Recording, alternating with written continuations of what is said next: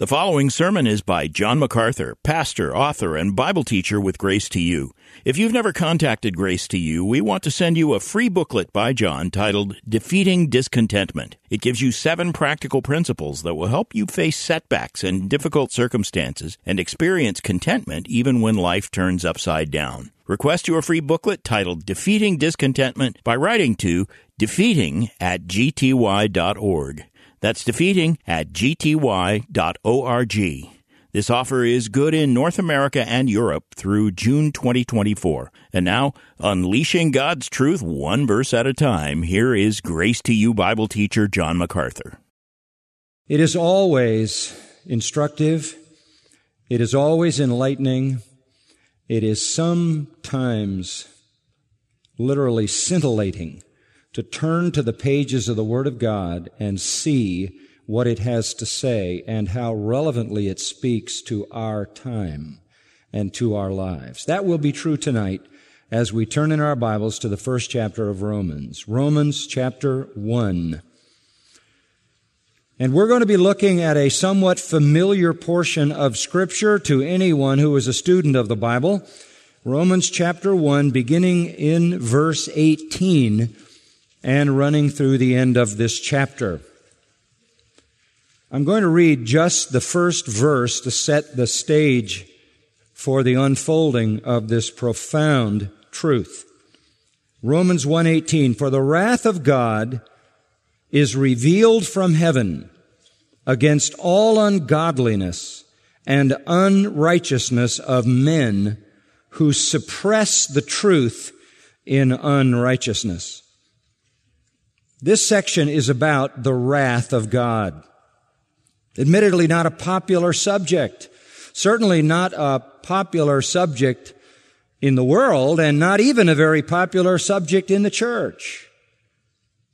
But an absolutely critical and central subject to any understanding of the gospel, the wrath of God. Now there are a number of different aspects to the wrath of God. There is what we could call eternal wrath because it is the punishment that God brings upon unbelieving sinners forever in hell. That's eternal wrath. And the Bible speaks often of that. There is also eschatological wrath. That is the wrath of God that is released at the end of the world described by some of the Old Testament prophets, described by Jesus Christ himself in the Olivet Discourse, and clearly laid out for us in the book of Revelation. Eschatological wrath. That aspect of God's wrath that is released at the end of the world. There is also what we could call cataclysmic wrath, like a tsunami, a volcano, a hurricane, an earthquake, a plane flying in to the Twin Towers, resulting in thousands of deaths. Cataclysms happen in this world, and they are a reflection of the judgment of God. There is also what you could call consequential wrath. Consequential wrath is the sowing and reaping wrath. You live a certain kind of life and you set in motion certain forces that will produce judgment. But there is one other kind of wrath, and that is the wrath that is presented in this passage. And it is the wrath of abandonment. It is the wrath of abandonment. It is that wrath exhibited by God when he turns his back on a society. One of the most tragic scenes on the pages of scripture would provide for us a good illustration of it. It is a scene that involves the strongest man who ever lived, the mighty Samson. He is the original Superman and a real one. According to Judges 16 verses 18 to 21, we read this. When Delilah saw that he had told her all that was in his heart, she sent and called the lords of the Philistines, saying, Come up once more, for he has told me all that is in his heart. Then the lords of the Philistines came up to her and brought the money in their hands, and she made him sleep on her knees and looked for a man and had him shave off the seven locks of his hair. Then he, she began to afflict him, and his strength left him, and she said, The Philistines are upon you, Samson. And he awoke from his sleep and said, I will go out as at other times and shake myself free. And then this, but he did not know that the Lord had departed from him. And then the Philistines seized him and gouged out his eyes and they brought him down to Gaza and bound him with bronze chains, and he was a grinder in the prison, a job for a mule. Because of his sin, the Lord left him. The judgment of abandonment. To the sons of Israel, God said in Judges 10, You have forsaken me and served other gods. Therefore I will deliver you no more. Go and cry out to the gods which you have chosen. Let them deliver you in the time of your distress. God is saying, I'm done with you. In Proverbs chapter 1 verses 24 to 31, we find a similar sentiment. Because I called and you refused. I stretched out my hand and no one paid attention. And you neglected all my counsel and did not want my reproof. I will even laugh at your calamity. I will mock when your dread comes. When your dread comes like a storm and your calamity comes on like a whirlwind. When distress and anguish come on you, then they will call on me, but I will not answer. They will seek me diligently, but they shall not find me. Because they hated knowledge and did not choose the fear of the Lord, they would not accept my counsel. They spurned all my reproof. So they shall eat of the fruit of their own way and be satiated with their own devices. In Hosea 4:17 it is recorded that God said, "Ephraim is joined to idols. Let him alone." There comes a time when God abandons men. God comes to a point where he lets a people go. Lets them go to the consequences of their own sinful choices. They will not accept his counsel. They spurn all his reproof, as Proverbs says. So they eat the fruit of their own choices. And they have to be satisfied with the devices they have chosen. Of the Pharisees, Jesus said, let them alone. They are blind leaders of the blind. Matthew 15, 14. The most terrifying words. Let them alone. It's a frightening thing to think about that. Frightening thing to think that you might be abandoned by God that the opportunity for salvation is past, that the day of grace is over. The passages that I read to you relate to an individual in the case of Samson, but for the most part, they relate to a group such as the Pharisees or to a nation such as Israel. And I think it's very relevant to talk about this because I'm going to try to show you from this passage tonight that it's pretty convincing that God has abandoned our nation. God has abandoned America to the effects of its sinful choices. Whoa, this isn't the first nation that it's happened to. This is the story of history. Acts 14, 16, the apostle Paul said, in the generations gone by, he, God, permitted all the nations to go their own way. This is the story of history. All the nations in history go their own way. So like the nations of old, like the nations past, we follow the same cycle of having the truth, rejecting the truth, and being abandoned by God. C.S. Lewis was writing in his book, The Problem of Pain, and he wrote this, the lost enjoy forever the horrible freedom they have demanded and are therefore self-enslaved. God will abandon sinners to their own choices and the consequences of those choices. And just what is this abandoning act on God's part? It is the removal of restraining grace. It is when God lets go and turns a, a society over to its own sinful freedoms and the results of those freedoms. No scripture more directly confronts this abandonment and its consequences than Romans 1 does. Here is the most graphic and the most comprehensive discussion of what it means to be abandoned by God, and it is the best passage that I know of to explain the moral chaos and the confusion that we experience in our own nation at this very time. God's wrath is already at work in our culture. We're not waiting for it. We are currently experiencing it. Drop down to verse 24. And here is the defining section on what it means to be abandoned by God. Verse 24, God gave them over. Verse 26, God gave them over.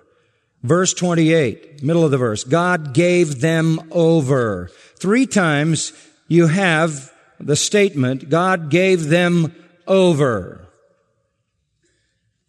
This term paradidomi in the Greek can have a judicial sense. It can be used of a judgment made on a criminal who is then handed over for punishment. Each of these phrases expresses the fact that the wrath of God has acted judicially to sentence sinners. It is God officially giving them over. It is God letting them go to the uninterrupted cause and effect their sinful choices produce. When this judgment falls, there is a depriving of restraining grace and sin runs rampant through a society. Sin is both the cause of this and the effect and the next cause and the next effect as it goes on and on and on. Sin is the reason and sin is the result. Sin is the cause and sin is the consequence. Now I want you to notice the wrath of abandonment in its progression. This will help you to understand why I say we're experiencing it not only in America, but in the world and particularly in the Western world today. Look at verse 24. When the wrath of abandonment goes into action. This wrath, which is defined for us as God giving them over, follows three steps. It follows three sequential steps. You notice therefore, and that of course connects it to the prior passage.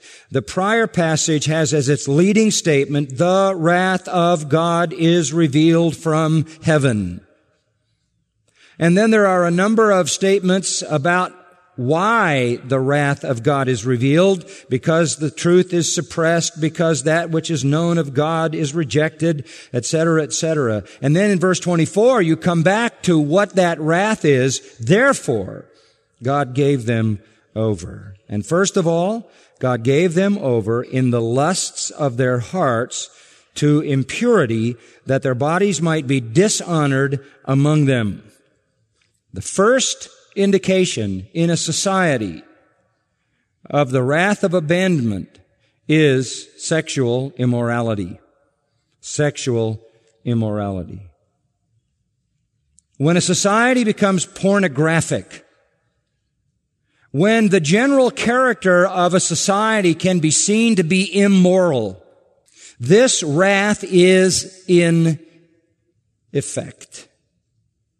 When man is abandoned by God, when a society is abandoned by God, it operates only out of the passions of its own impure heart. It operates in the lusts of the heart, leading to impurity. The heart is wretched. The heart is immoral. And the body follows. So you see that in verse 24. First, the lusts dominate the heart, leading to impurity, and the bodies follow in most dishonorable ways. The heart is wicked and unrestrained, and the body follows, and you have a pornographic culture. We can go back pretty readily in our own country to the sexual revolution, connect it to the hippie movement, connect it to the Playboy empire beginning, and since then, this society has become increasingly pornographic until even the internet is dominated by millions and millions of immoral pornographic websites to feed the insatiable lusts that dominate our culture. This leads to the smashing and crushing of marriage. This leads to horrific and horrendous abuse of children, pedophilia, all kinds of child abuse, all kinds of pornography involving children that continues to run rampant at a wild pace because restraining grace has been removed. And sex runs rampant. Marriage becomes a minor option as people engage in immoral behavior readily and constantly without commitment. That's just step one. So you look at a society and ask, is it driven by sexual immorality? Is it filled with lust in the heart, leading to impurity, and the body follows in dishonorable behavior? The answer for our own world and our own society is yes. And it would be very hard to imagine one nation in this media saturated Western world in which we live. It would be hard to understand one nation going this way without dragging all of the world exposed to its culture through the media with it. And so it's not just a national issue, it's a world issue. But that's just step one. Step two is in verse 26. For this reason, God gave them over, here's the second step, to degrading passions. Now we're not just talking about passions, we've added degrading. We're going down. There is a greater debauchery here. The degrading passions can be defined as gross affections, vile desires, perversion, or even inversion. And here it is defined. Their women exchanged the natural function for that which is unnatural. Plain and simple, lesbianism homosexuality. And the Holy Spirit first in this passage refers to the degradation of women because they are usually the last to be affected in the decay of morals because they have a mothering instinct and a protective instinct over their own children. But when the wrath of abandonment is in force, even the women fall to the degrading passions. And in our culture, the lesbian movement has been vocal and relentless and passionate and fierce and even violent. Proof that absolutely all virtue is gone. When motherhood, the highest normal human virtuous relationship, is abandoned, and the people who do it are elevated as cultural icons. All virtue is gone when homosexuality invades the female gender. And verse 27 adds, in the same way also the men abandoned the natural function of the woman and burned in their desire toward one another. Men with men committing indecent acts and receiving in their own persons the due penalty of their error. And there's a little slip in of the consequential wrath. What is the due penalty of their error that they receive venereal disease, AIDS? That's going to escalate too. In this wrath of abandonment, there is also going to be the consequential wrath of sinful choices leading to deadly diseases.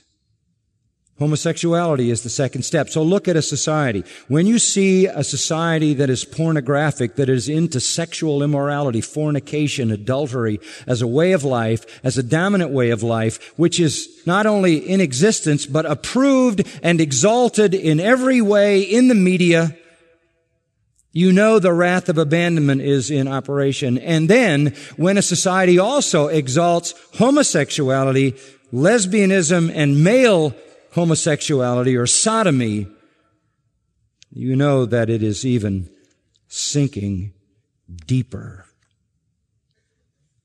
But there's a third step. And the third step is in verse 28.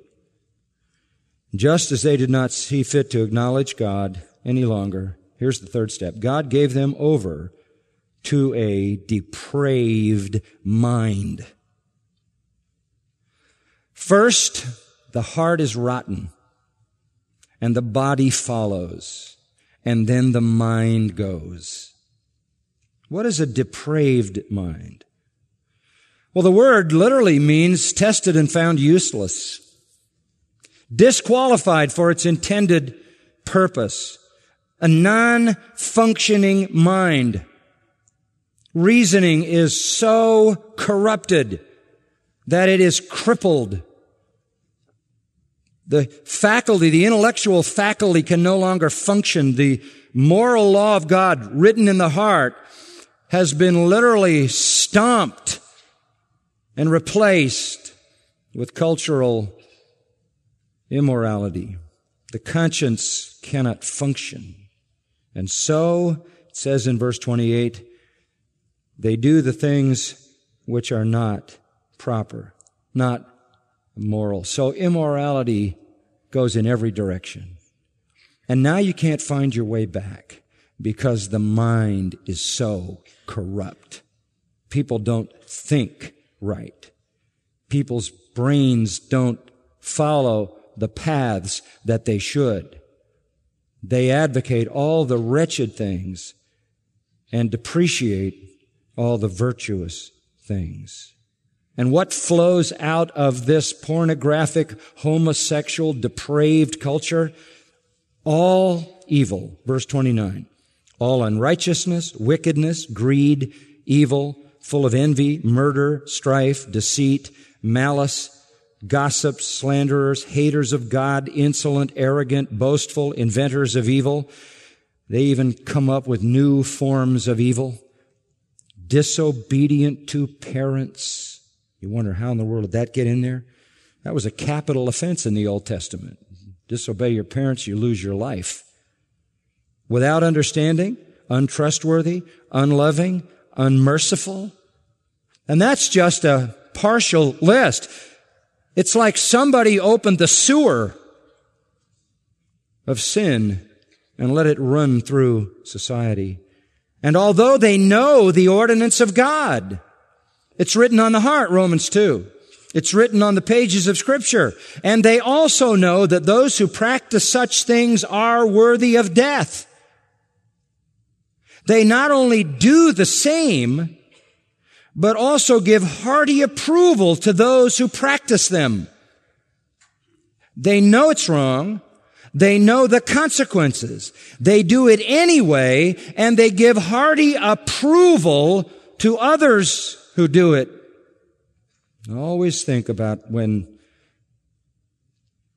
the impeached President Clinton was caught in his scandalous immorality. His approval ratings went up.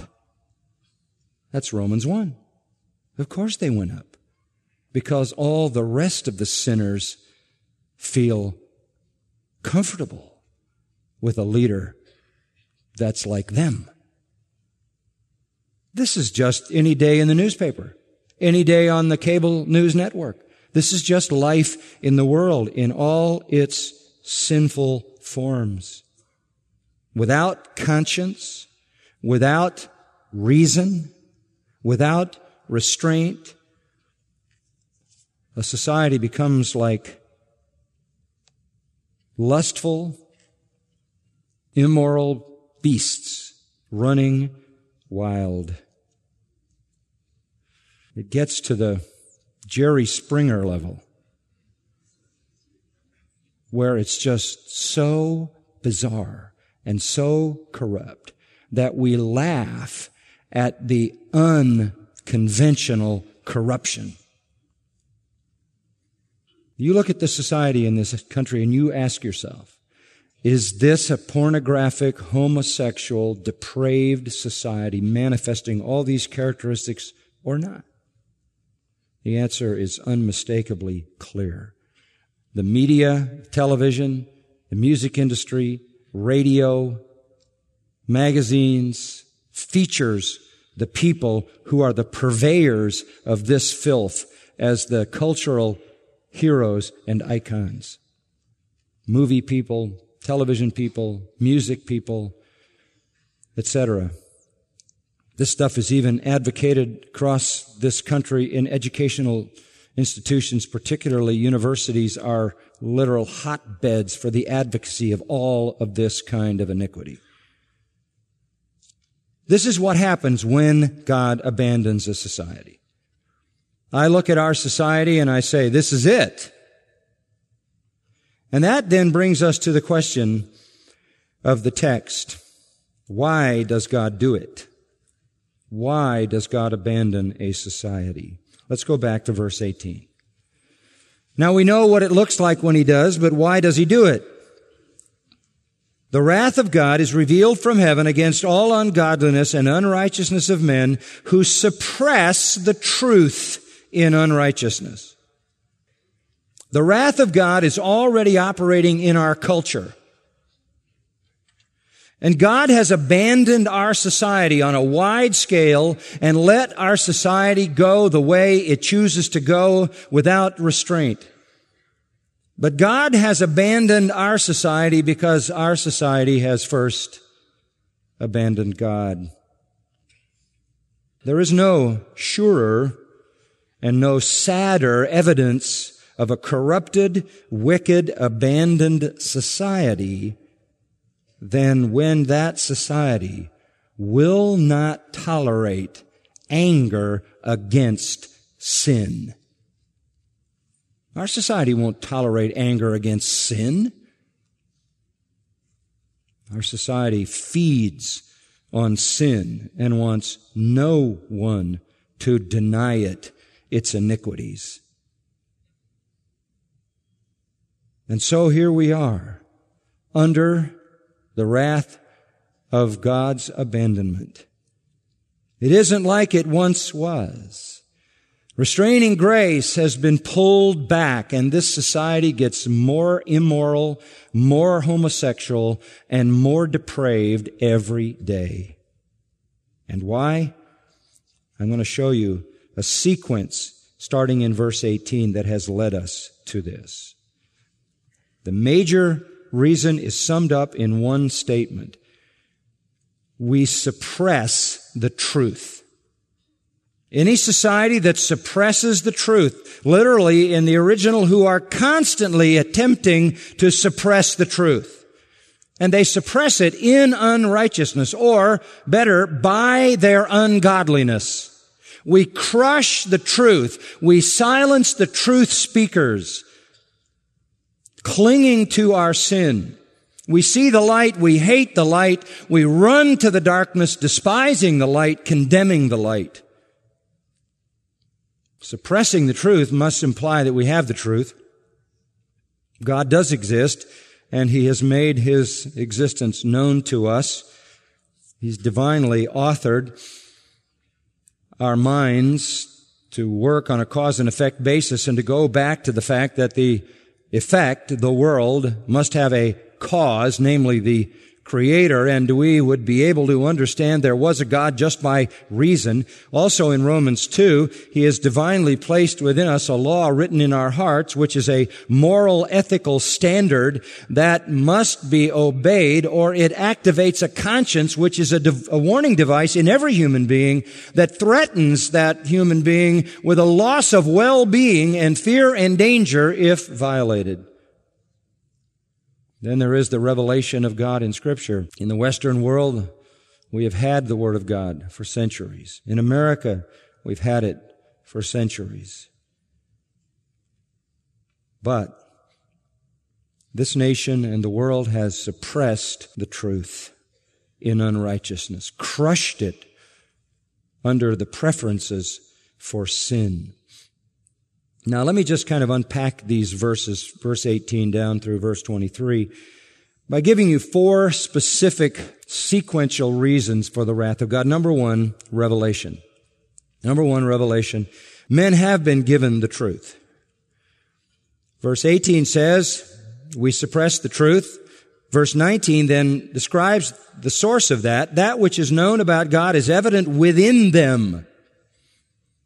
For God made it evident to them through reason and the moral law written in the heart. For since the creation of the world, His invisible attributes, His eternal power and divine nature have been clearly seen, being understood through what has been made so that they're without excuse. They are without excuse because it is so obvious that a creation has to have a creator, a design has to have a designer. God has inlaid the evidence of spiritual and moral truth and of his own existence and his greatness and his power in the very fabric of man's being. We talk about our five senses, but we have more working in us than just five physical senses.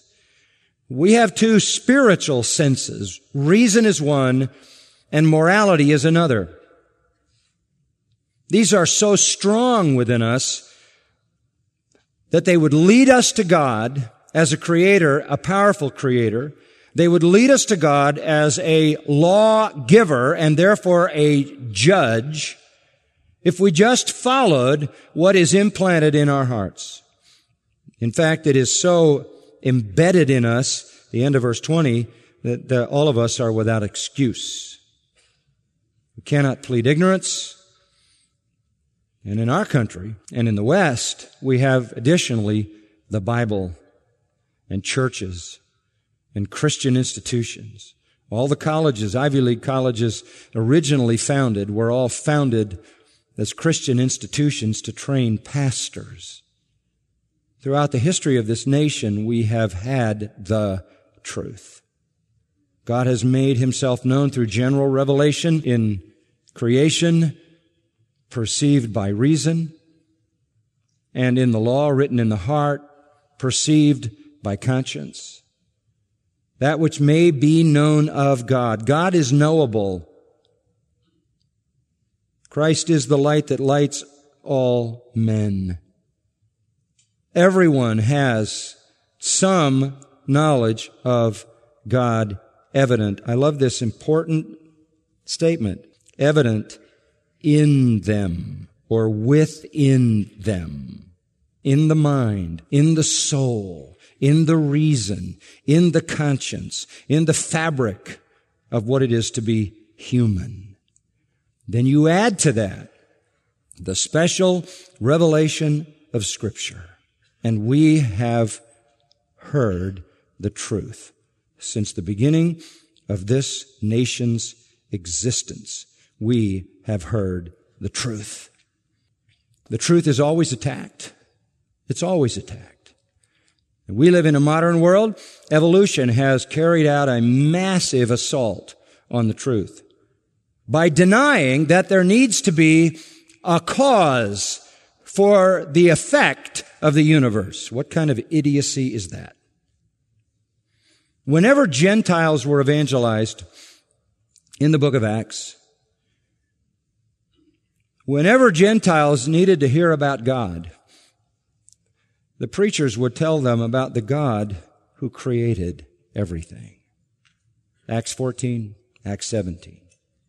They would take them back to creation because everyone knew there had to be a creator. He had to be powerful. He had to be a designer.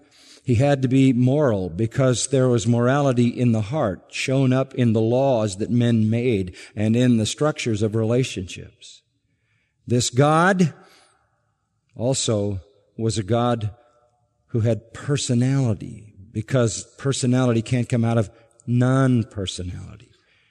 And so when evangelizing Gentiles, you started with the Creator, as Paul did on Mars Hill. When evangelizing Jews, you started with the Old Testament. For the Gentiles, it was the general revelation of God. For the Jews, it was the special revelation of God. And now, our society has succeeded in eliminating the need for a Creator with the theory of evolution and in disparaging the authenticity of Scripture. And even in the church today, there is a mad dash to remove the Scripture because people don't want to hear it. But the truth is there. It's in the conscience, it's in the reason that takes you to God, and it's in the revelation of Scripture.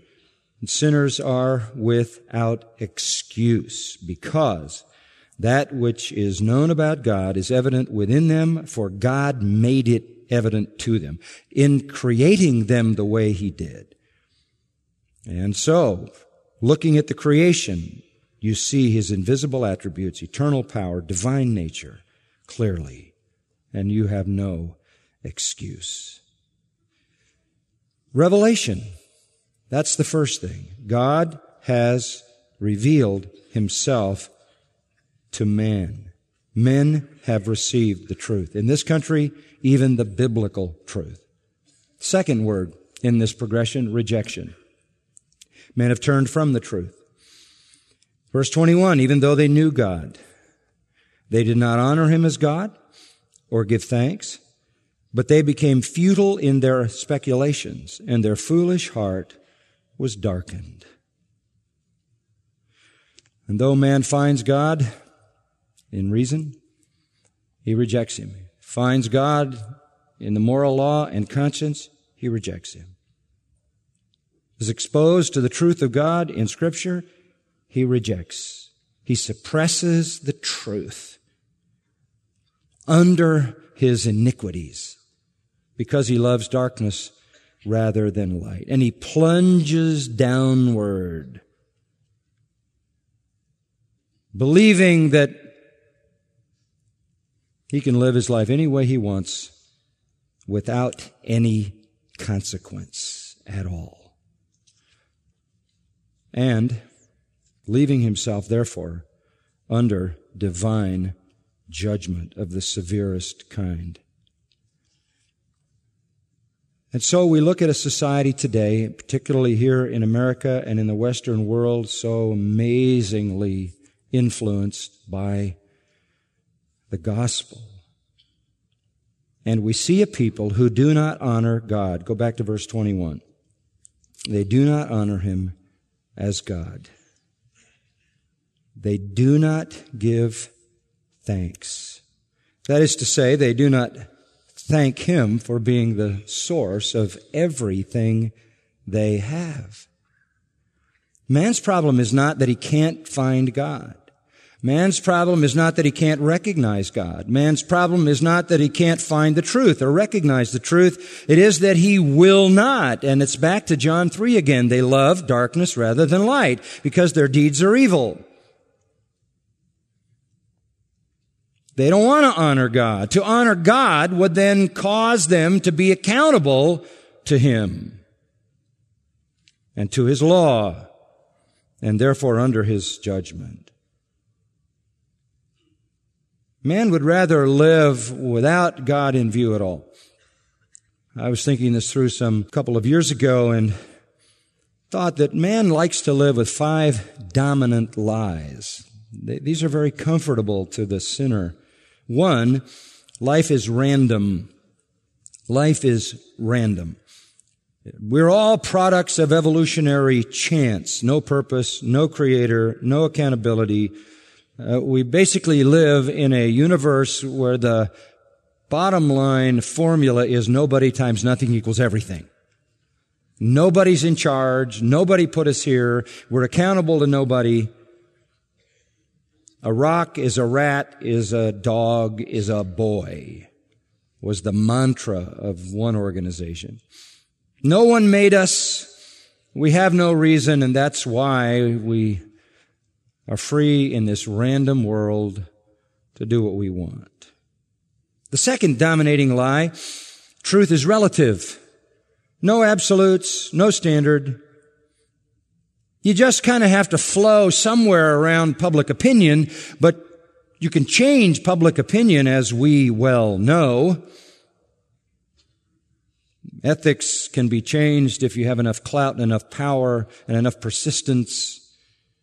But there is no absolute truth. We're all free to possess our own truth and demand the freedom to live our lives according to our own truth, which is of our own invention. A third dominating lie is that people are basically good. Oh, if they go bad, somebody abused them. Somebody else is to blame. They lack self-esteem. They have psychological problems based on environmental failures. But people are basically good. I'm basically good. I'm a good person. You hear them say it all the time. A fourth lie that dominates our culture is that everyone can change his own life, get control, take charge, become the person you want to be. You have the power to be whatever you want to be. That's the biggest lie ever. You can be everything you want to be. People tell their kids, you can be anything you want to be. Let me tell you, if you're slow, you'll die slow. If you're dumb, you'll die dumb. If you can't carry a tune in a bucket, you'll die not carrying a tune in a bucket. There are certain things you can't ever change. You cannot do anything you want to do. That's ridiculous. But that fits the mantra of this maniacal kind of freedom in a sin saturated culture. And the fifth and dominating lie is the goal of life is self satisfaction. The goal of life is self-satisfaction. You're really after feeling good about yourself. Being satisfied with who you are. You hear these people say, this is who I am, take it or leave it, and I'm happy who I am. This is me and I'm just out there. And you want to say, well, we wish you weren't. Just go somewhere else. This is this blatant kind of brash self illusion. Life is random. Truth is relative. People are basically good. Everybody can change his own life if he chooses to. And the goal of life is self-satisfaction. The truth is opposite that. The truth is opposite that. God is sovereign and nothing is random. The Bible is absolute truth. All people are basically sinful. Only Christ can change your life, and selfless submission to Jesus Christ is the goal of life. They've got it completely wrong. And so why would they honor a God they deny? Why would they give him thanks? They think they've achieved everything on their own. They can look at the beauty of this world with all the good things that God has placed in it by His common grace. And they can't thank Him for a sunset, for love, for children, for a baby, for a good meal, for a vacation, for rest, for sleep, for a comfortable chair. They can't thank Him because then they would be acknowledging that He's the source. It's like Isaiah he wrote of his own time, you felt secure in your wickedness and you said, no one sees me. Your wisdom and your knowledge have deluded you, for you have said in your heart, I am, and there is no one besides me. That is the uh, modern American mantra. I am. The Invictus, I am the captain of my soul. Empty, useless self-centeredness. And into this vacuous self-centeredness is sucked deeper darkness. Go back to verse 21. Because though they knew God, they didn't honor him as God or give thanks. And we're talking collectively about a society here. But they became empty in their speculations, futile, empty human ideas, useless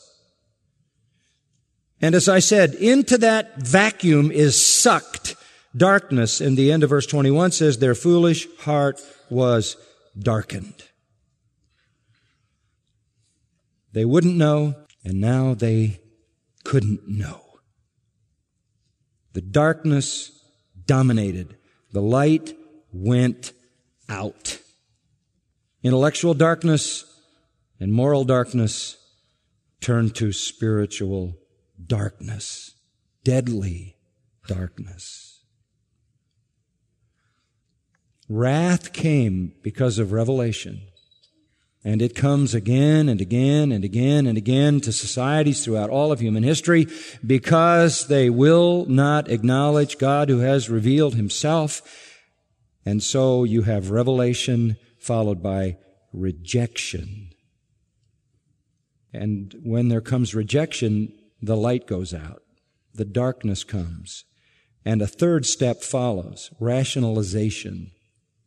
Rationalization. This, if it weren't so sad, would be funny. Verse 22. Professing to be wise, they became fools. The idiocy of verse 21 is exacerbated in verse 22. Their darkness is so profound that they can't assess their true condition. So they profess to be wise. It reminds me of the lady who went to the psychiatrist. She had a duck on a leash. And the doctor said, How can I help you, ma'am? She said, It's not me, my husband. He's the one. He thinks he's a duck. This would call into question her perception of reality, would it not? It's like the guy lying in the mental hospital in the bed kept saying, I'm Napoleon, I'm Napoleon, I'm Napoleon. And the guy in the next bed said, No, you're not. No, you're not. How do you know? I'm God. You say, This is ridiculous. This is no more ridiculous, no more absurd, no more bizarre than giving yourself a PhD when you are a fool. Congratulating yourself for your wisdom and knowledge and insight and achievement when your heart is black and shut out completely of true knowledge. Professing to be wise, they are proud to stand up and declare how really wise they are. And it always reminds me of the emperor's new clothes. The story about the emperor who was convinced that he was wearing the most beautiful clothing when he was stark naked and went out parading the glory of his new garments and everybody laughed. Fools, morino, from which we get moron. We have a society of proud morons flaunting themselves as if they're significant, as if they're wise. They are on endless talk shows, endlessly driveling out their folly. And that leads to a fourth element. The downward spiral goes from revelation to rejection to rationalization. They tell themselves they're wise when the truth is they're morons. But the fourth cause of God's wrath is the worst. Revelation rejected darkness rationalized, and the fourth, religion. Religion. This is so interesting. Verse 23. They exchanged the glory of the incorruptible God for an image in the form of corruptible man and of birds and four-footed animals and crawling creatures. How ridiculous. Religion. Men create their own gods to accommodate their own useless ideas.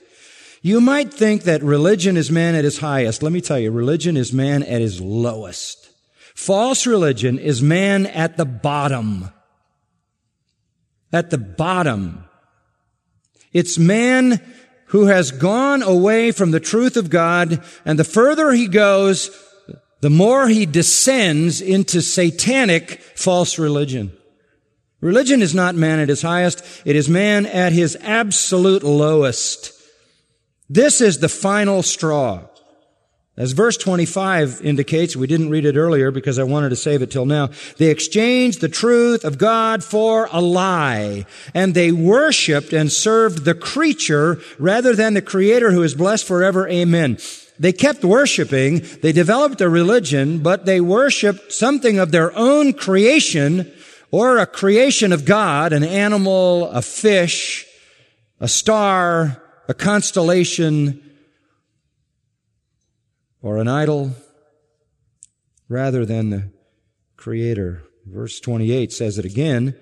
They did not see fit to acknowledge God any longer. Doesn't mean they're not religious. Oh, the whole world is religious, fanatically religious. You see, man does not ascend from the muck of paganism and ignorance up to the truth of God. That's not how it works. Man is not evolving up. He is not ascending to God. He is descending. He falls from the truth of God into the slime of religion. False religion satanic counterfeit. Religion is not man at his best. Religion is man at his worst. Religion is not man at his highest. It is man at his lowest. It is not man ascending. It is, it is man descending. It is not man finding God. It is man finding Satan and being content with him. The ultimate insanity, the ultimate insanity is to reject God and create a non-God that doesn't exist and worship that. How insane is that? A false God, a false Jesus. And you do that and call yourself wise and erudite and you pontificate about your religion and you have all kinds of complexities in your satanic system all kinds of people going around with titles and robes and authority and influence and power. This is moronic. The idols come in all kinds of forms. From primitive statues of the lowest cultures to the more elevated gods of self and sex and mother nature from the Roman eagle to the spotted owl, from the golden bulls of Egypt to the dolphin gods of environmentalists, from the worship of a stick to the worship of the earth, from aborigines to environmentalists, from pantheistic worship of the world to ecofeminism from ecofeminism to Islam and every other religion. I'm not surprised that terrorism is associated with religion. It's man at his lowest. Is it any wonder that as a society then we are struggling with our ethics? Is it any wonder we are struggling with our morals? We've rejected God. He gave us revelation, we rejected it. We rationalize it and call ourselves an elite, educated, advanced culture. And we invent religion as if it's an indicator of how high we have ascended when the fact of the matter is we're going down at warp speed. We have abandoned God and God has returned the favor. And so we, are under his wrath. Brings the question, is there any hope? Is there any hope for this country, for any society in this condition? Well, I will take you to a passage of scripture that gives us hope. Turn in your Bible to the Psalms, and I want you to look at this, Psalm 81. Psalm 81. Because this cycle is a constantly visible cycle in history, going on all the time. It has happened before in Israel. It is happening even now in Israel. Many generations of the Jewish people, God's chosen people for a future redemption, many generations have gone through this cycle, rejecting the true God, rationalizing about their condition, inventing complex religion, descending. Is there any hope for them in the future? Is there any hope for the Western world, for the, any nation in the world, for us? Well, all I can say is that there is a word of hope in Psalm 81. Let's look at verse 11. But my people did not listen to my voice, and Israel did not obey me. So, here's the same language. I gave them over to the stubbornness of their heart to walk in their own devices. That's Romans 1. This happened to Israel. As I said, the history of the world is the judgment of the world. God has allowed all the nations to go their own way, Acts 14. Nothing new. I gave them over but verse 13, here is a plaintive cry from the heart of God. Oh, that my people would listen to me. That Israel would walk in my ways. I would quickly subdue their enemies and turn my hand against their adversaries. Those who hate the Lord would pretend obedience to him. In other words, it would be so good to be under the protection of the Lord that people would even pretend to be believers. And the time of their punishment would be forever, punishing their enemies. And I love verse 16. And I would feed you with the finest of the wheat and with honey from the rock. I would satisfy you. This is a plaintive cry from God who says, Oh, that my people would listen to me, that Israel would walk in my ways. I would turn from abandoning them, from giving them over to their own sinful choices, to defending them and protecting them and punishing their enemies. And I would feed them with the finest of the wheat and with honey from the rock. I would satisfy them. The key? Listen to me walk in my ways. The only hope for this or any other society is to hear the word of the Lord and obey it. To hear the word of the Lord and obey it. And I would suggest that this is not a good time for weak men preaching weak messages in weak churches. This is a time for bold and powerful, strong, biblical ministry that calls people to hear the word of the Lord and respond. This is the only hope for any people, for any individual. Our Father, the word comes to us with such clarity and power. Thank you for warning us. Thank you for the grace of confronting us with the truth. Help us, Lord, to be proclaimers of your word, the word of the gospel that saves. It's not too late. Until Jesus comes, we can keep preaching this word to the ends of the earth, across this nation and all the nations. May your people proclaim nothing but your word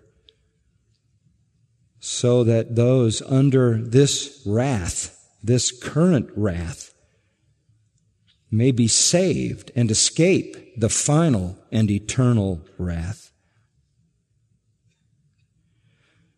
May there be a great revival of your word, and may people listen to it and obey it.